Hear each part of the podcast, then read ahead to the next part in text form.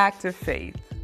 When it comes to the money we manage, sometimes we must do certain things in faith. Have you ever felt the need or desire to manage your money differently or to save? I believe that is when we must act in faith. Many fail to realize that God could very well be preparing us for something to come that is unexpected and not on our radar. I am learning to be more mindful and attentive to the nudges or suggestions when they come.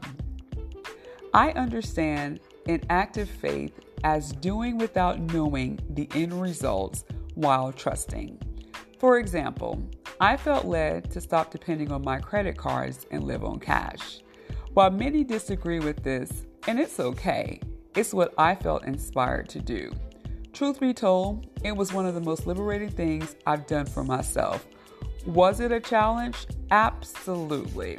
But it opened my eyes to see the many bad habits I had developed and how I actually had more disposable income than I realized. The problem with me was it was going to pay debt. It was an act of faith to contact the banks and watch my credit score drop, but the benefits have outweighed it all. I think back often to times when so much of my income was to credit card debt.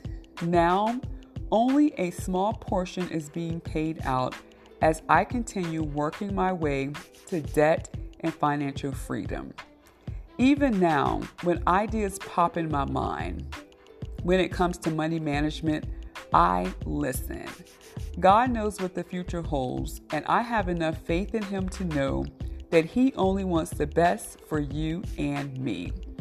Recently, the thought came to pay a little more per month on my mortgage and to truly tighten up my budget to know where each penny is going.